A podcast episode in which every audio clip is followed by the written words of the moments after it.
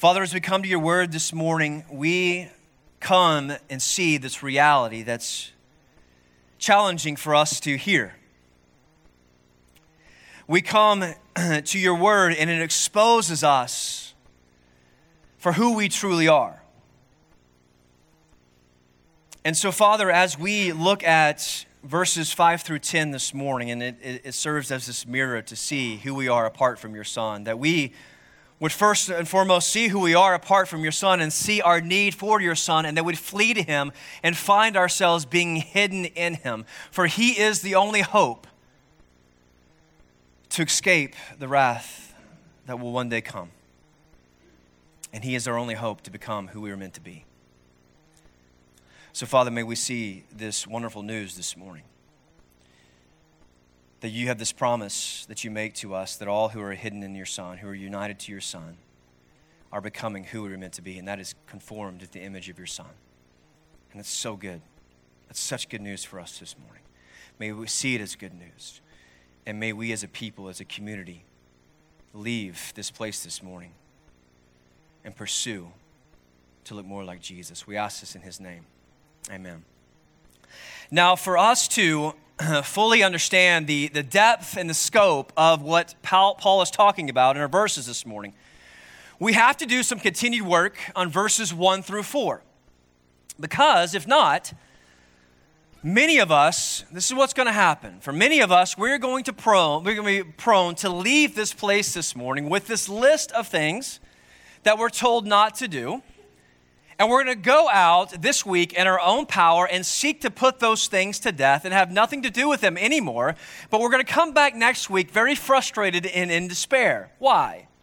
Well, if we don't understand what's going on in verses 1 through 4, we, we were not going to understand the solution and power that we actually have to put those things to death. So in verses 5 through 10, Paul lays out these, this earthly uh, list of evil desires that we are told that we are put to death, that we are to have nothing to do with anymore.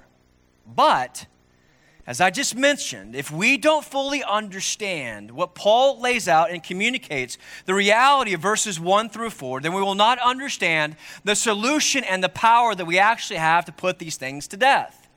So, to begin with this morning, it is of the utmost importance for us to understand what humanity's greatest problem is.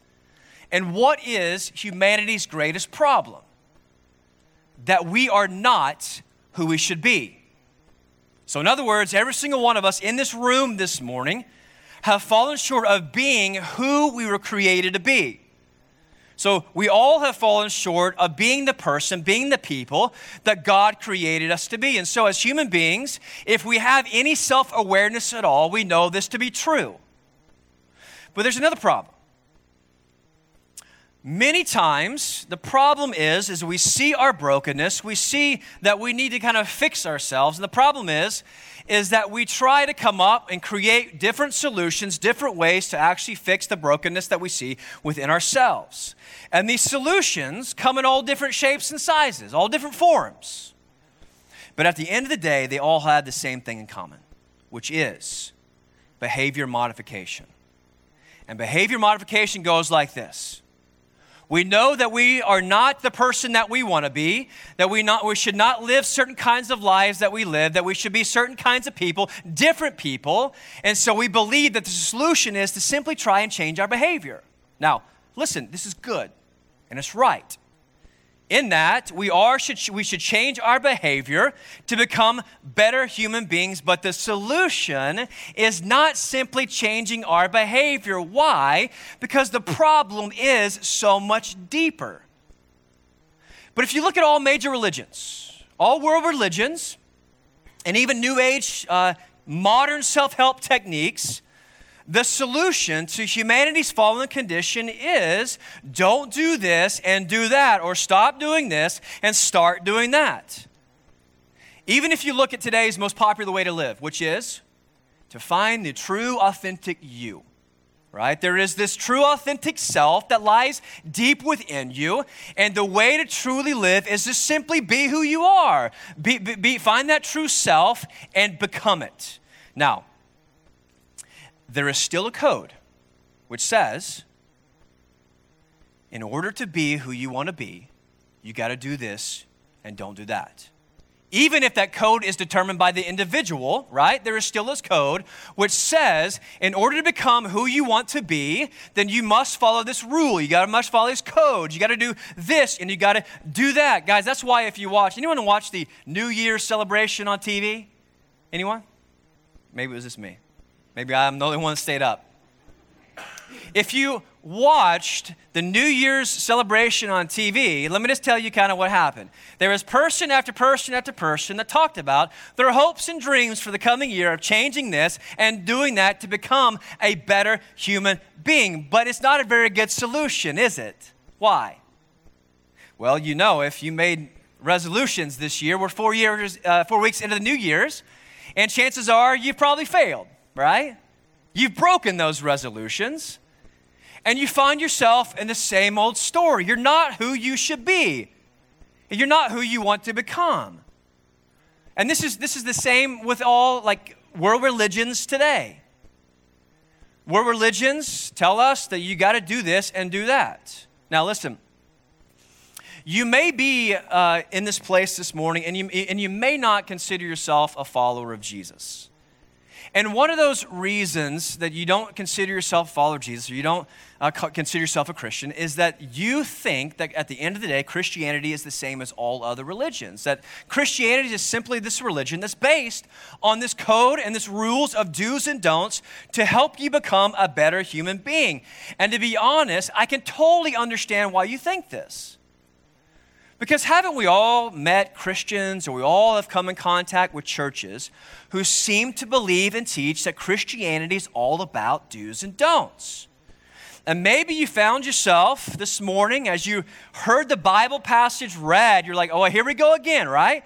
It's just a list of things telling us what not to do and what to do to stop and start to become a better human being.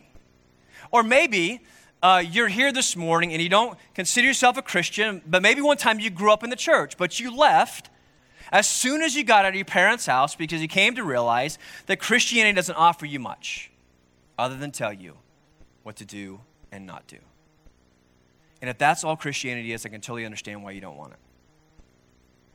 Because who wants a religion that is solely based on promising the life that you want and you can never get because two reasons. One, you don't like the rules or you don't like the, the, the, the, life that Christianity promises you, or you've actually tried to live up to these commandments and these rules and these, these do's and don'ts, and you found, your, and you found yourself that you cannot do it. So listen, guys, listen very carefully. No matter how hard we try, no matter what we do, no matter how many how much desire we have to be changed by a list of rules or codes or do's and don'ts, no matter what we try to do, no, no, no matter how big the list is or how great the list is, there is no rules, there's no list of codes, there's no do's and don'ts that will actually change us and help us to become who we are meant to be. Why? Because the problem is so much deeper than changing our behavior the problem is so much greater than coming up with different resolutions and reform and behavior modification because the problem lies within us. The problem lies within what makes you you and what makes me me. And so listen very carefully. The solution to humanity's greatest problem isn't reform, it's not resolution, it's not behavior modification. Listen, the solution to our problem, what we need most, guys, is a brand new nature. What we need is, is a brand new life. And that's exactly what Christianity offers to us. That's what the gospel of Jesus Christ gives to us. Not a list of rules, not behavior modification, not reform, but it gives us a new life, the very life of Jesus Christ himself. That's what Paul says in verse 3. He says, if you are a Christian, you have died and Christ is now your life. You are hidden in Him. He is who you are now. Guys, I cannot stress how important it is for us to see and understand that at the heart of the gospel, the heart of Christianity starts and ends with this truth that you have died and Christ is now your life. It's everything. You have a new nature. You have a new identity, as we talked about last week, but you have the very nature of Christ living and dwelling within you through the Holy Spirit. And now that Christ is your life, what should our response be? Verse 5 We put to death what is earthly within us. We, we put to death our old desires we, we, we put away our old practices. We put away our old living. Why? Because it's not who we are anymore. We have died. And Christ is now our life. And so, what Paul is saying is be who you are now. Who are you? You are in Christ. Now, what does this mean? It means this it means that we actually can be and become who we were meant to be. Because think about this question, guys what is a human being supposed to look like? Now, I don't mean in the physical sense, all right? What I mean is, what, it, what is the essence of truly being human? In other words, like, what should the lives of all human beings look like? Well, you look at Jesus, and you will see the perfect image of humanity. In the person of Jesus Christ, we see who we ought to be in Jesus, we see this perfectly obedient, compassionate human being, the only human being that has ever loved in the right order. Loving God above all things and loving neighbor as himself. He perfectly preferred his Father's will always. And he always preferred to put the interests of others before his own. So, unlike us, he always sought to, to, to treasure and love God and put his neighbor, the interest of his neighbor, before his own. And if you look at Jesus, you see this perfect image of one who loved perfectly. He loved the unlovable, he touched the untouchable. His love was so pure and so deep and so sacrificial that he even laid his life down for his own enemies. You look at Jesus and you see in him was only truth. Never once did any lies spew from his mouth. Never did anger come against the undeserving. You look at Jesus and all you see is patience and kindness flowing from his being. You look at Jesus and he has always, always desired the good of others, always. And when look at Jesus and you see this joy shining as bright as the sun because he loved the right thing in the right order. Guys, you look at Jesus Christ, the Son of Man, the Son of God, and it shows us what it really means to be human. It shows us who we were meant to be. But one look at Jesus also shows us that we have fallen short of that image, doesn't it? In fact, we see our image in verses 5 through 10. And what do we see? We see ourselves craving sexual immorality. The word sexual immorality is the word we get for pornography. So we see ourselves in this passage, don't we? We see ourselves turning and making human beings into these objects just to satisfy our own lustful cravings. We see ourselves giving in to the the passions and the impurity and the evil desires that flow from the essence of who we are. It flows out of our heart, it flows inside of us, outside of us. We see that we're not content with what we have. And so, what do we do? We covet, we take, we destroy, we murder to get what we want. And we find ourselves within ourselves this anger and this, this wrath that boils out of us and comes against even those that we are supposed to love the most. We're indifferent to the injustices in the world around us. We tear each other's down with our tongues for our own benefit. We lie to get what we want. We exclude and hate those who don't look like us, who may have a different color of skin. Guys, the reality is this we, we, human beings, we have to look at ourselves, not your neighbor. We have to look at ourselves. We are the ones who destroy the hopes and dreams of human flourishing. It's us. Because all of this flows out of the essence of who we are. And no amount of behavior modification can change this. Not even those WWJD bracelets are sufficient. Why? Because Jesus did not come just to give us an example to follow. Listen very carefully. Jesus came to give us the hope of the gospel. And what is the hope of the gospel? The hope of the gospel is that God offers to kill this fallen, wicked, evil image of who we are and make us into what it means to be truly human. He offers to make us into the image of his son, Jesus Christ, all because the Son of Man, the Son of God, Jesus Christ, came down from heaven and he conquered death, not just to give us an example to follow, but he came and rose again so that the image of God can be restored in you and me and our kids and the people of this city. Amen? That's the hope of the gospel. He came, He conquered death, He is alive to break the power of sin within us. Only the person of Jesus Christ is the solution, the power that we have to become who we are meant to be. And if you are in Christ by faith, then the Spirit of Christ lives and dwells within you, and He is conforming you, and you are becoming who you are always meant to be, and that is to reflect the image of Jesus. That's the hope that we have. Okay, you see that? And it's with that hope that we now actually can go and put sin to death. Because we have the solution and power to become who we were meant to be, and that is to reflect the image of Jesus because he lives and dwells within us. Does that make sense? We all on the same page? We good? Okay. Now let's move on. How do we put sin to death? What does that actually look like? What is it actually to put sin to death and, and, and to have uh, to nothing to do with these earthly desires and passions anymore? Well, the first thing that we need to do, and I know this is going to be kind of hard and kind of deep and kind of heavy for us as we move forward in this, but we've got to.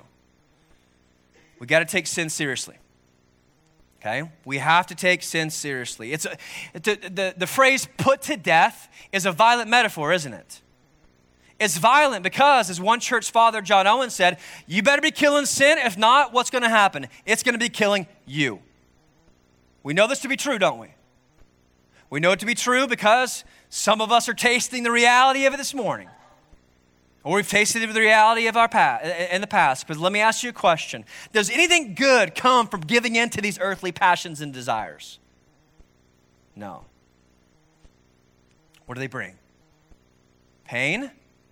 destruction, and continued brokenness. I mean, what does looking at perverted images on a, a computer screen or your phone or, or whatever, what does it bring into your life?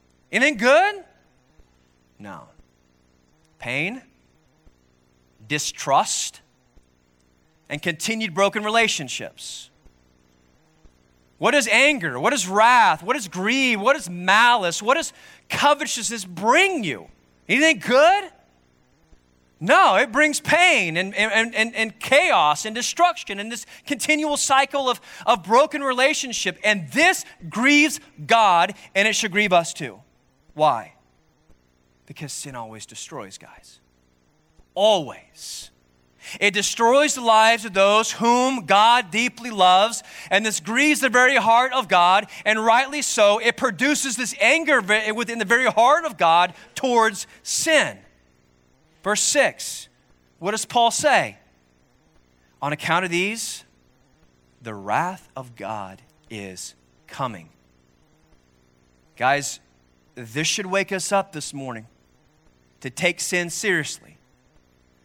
For I, I, I don't, there's, there's no way uh, around this, right? There's no other way for me to, to try to, uh, to, to excuse this or, or say, you know what, God, God's, uh, God's just happy with all of us, and He's going to just kind of sweep uh, the injustices done in the world uh, uh, under the rug and kind of forget about it. The wrath of God is coming. Now, many of us here in this room this morning may not believe that to be true.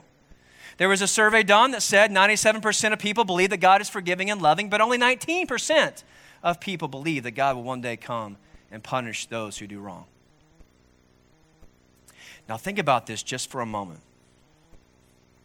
Would you agree that any human being who does not get angry at the injustices that are done in the world, cruelty done to others, corruption, they are not a good person? In other words, anyone who's indifferent to hatred, to the injustices in the world, to the wrongs that have been done, is not good. And if God is perfectly holy and He's perfectly good, then He cannot and He will not tolerate the injustices and wrongs that we have done. And therefore, the wrath of God is coming one day to make all the wrongs that we have done right. We all will be held accountable for the things that we have done, these earthly things, these evil things. And it's right and it's good for God to come and make all those wrongs right. And the only hope that we have, guys, the only safe place to be, listen very carefully, the only safe place to be when one day the wrath of God will come against sin, the only safe place to be is hidden in Christ. Why? Because if you're hidden in Christ, Christ is the one who bore the wrath of God for your sin in your place. Jesus Christ is the only one who satisfies the wrath of God, the justice of God, by absorbing the wrath of God for your sin so you don't have to.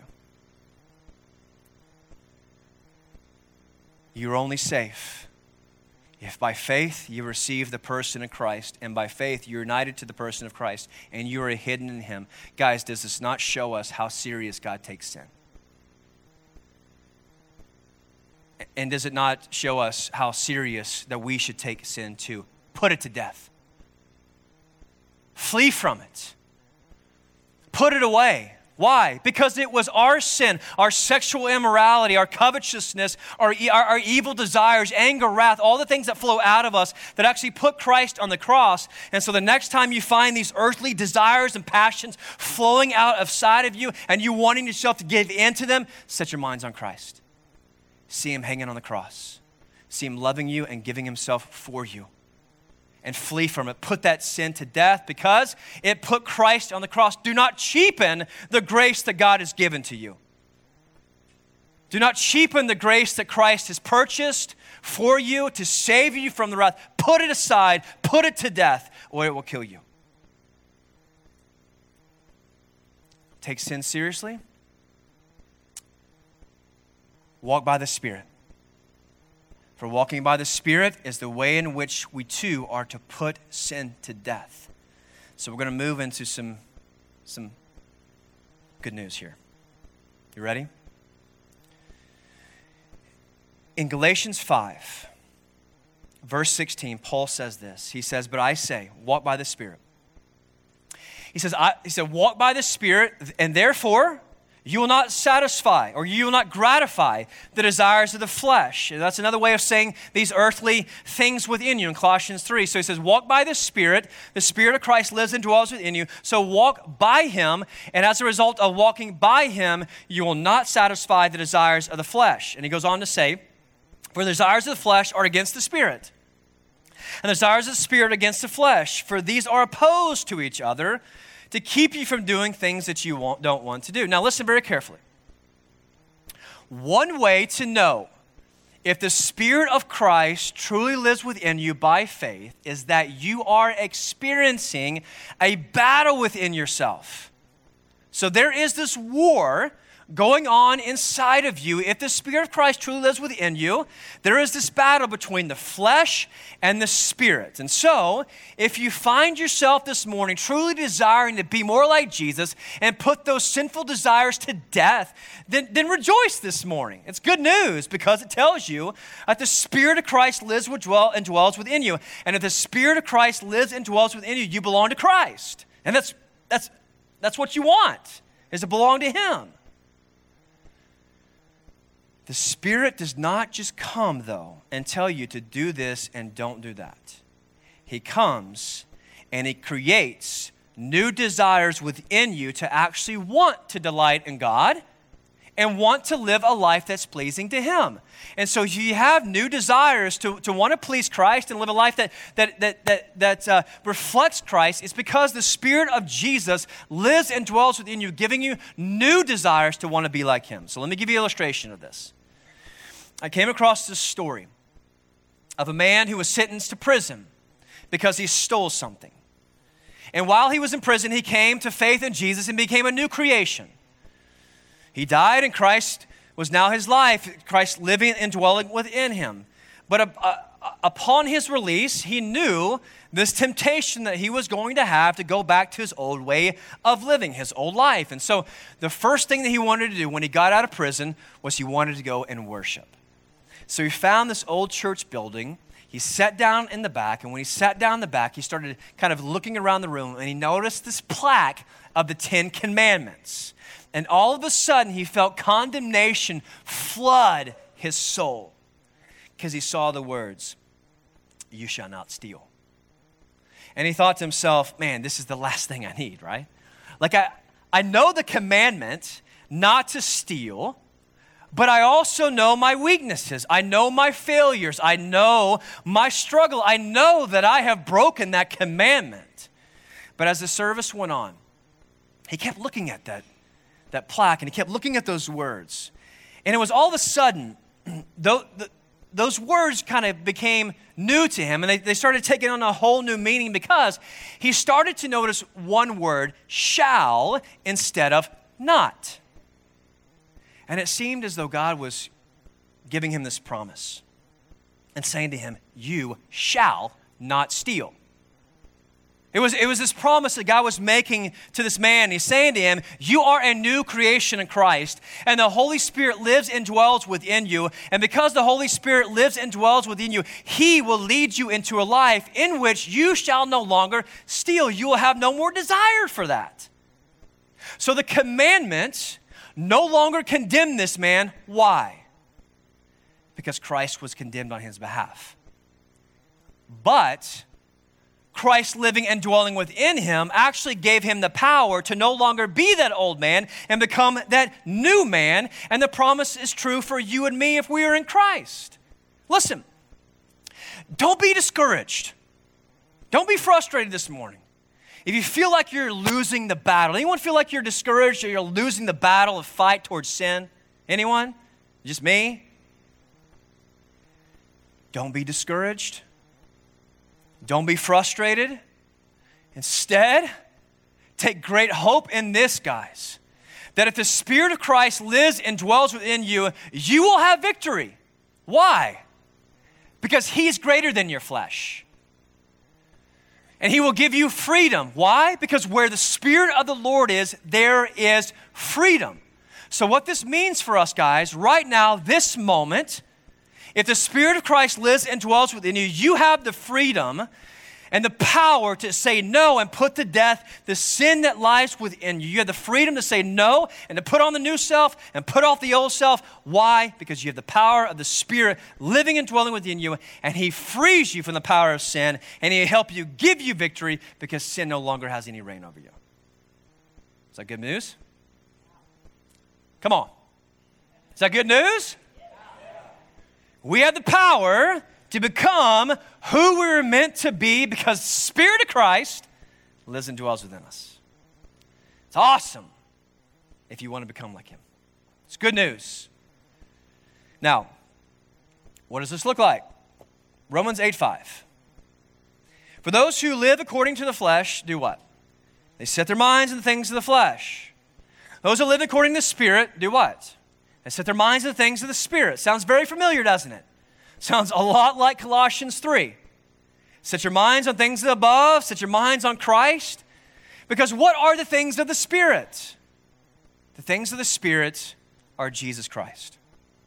So, to walk by the Spirit, to live according to the Spirit, is to set our minds on Christ. And so, what this looks like is like one uh, 19th century pastor told one of his uh, his people, struggling believer, this is what he said. Listen very carefully. He says, Do not take much of your time studying your own heart, but instead studying Christ's heart.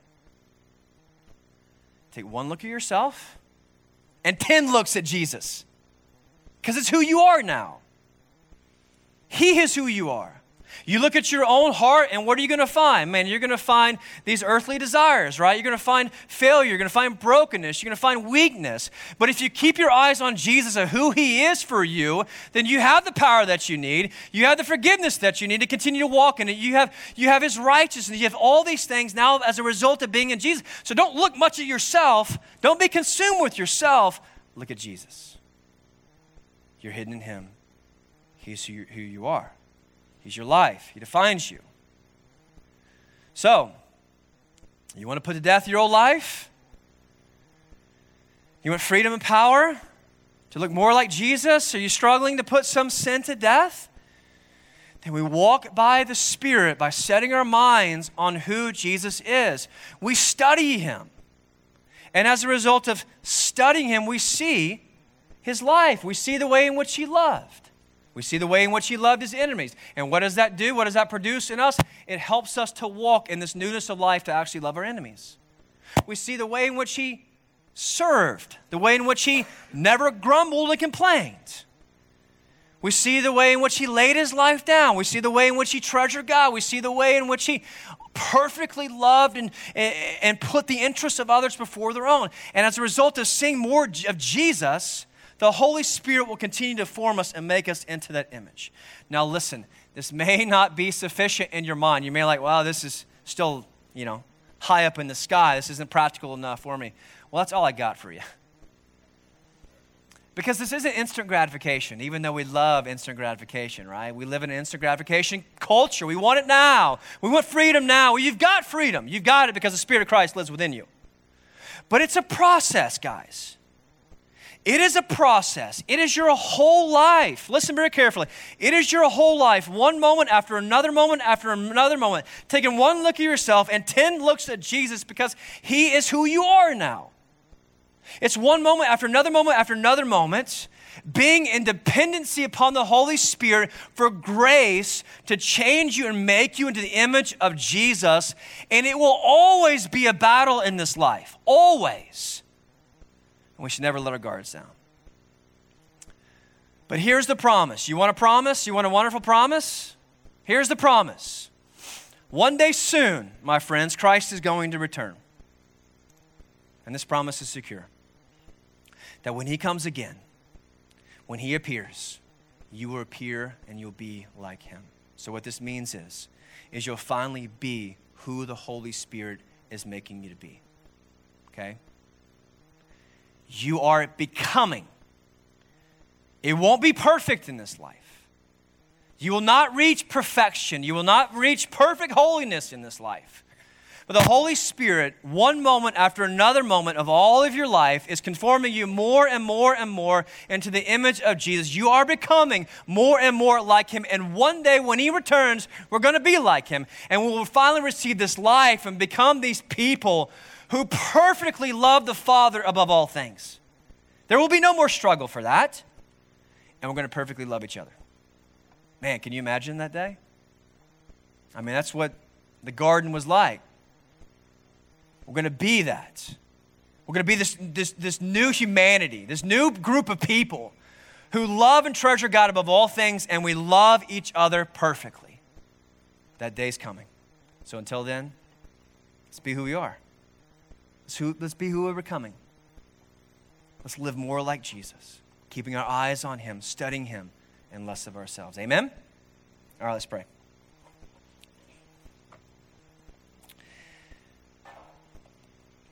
Father, we are so grateful and thankful for this hope that we have in the gospel,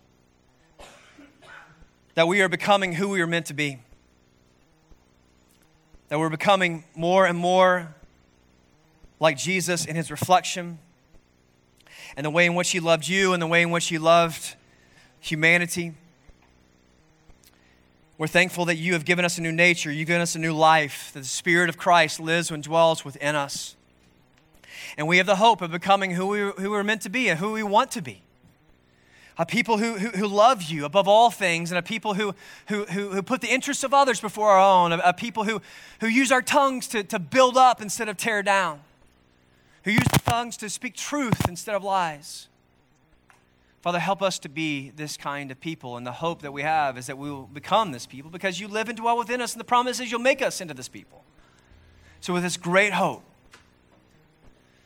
we ask that you would do great things among us and continue to make us into this people that reflect you to each other and to the people of this city. We ask this in Jesus' name. Amen.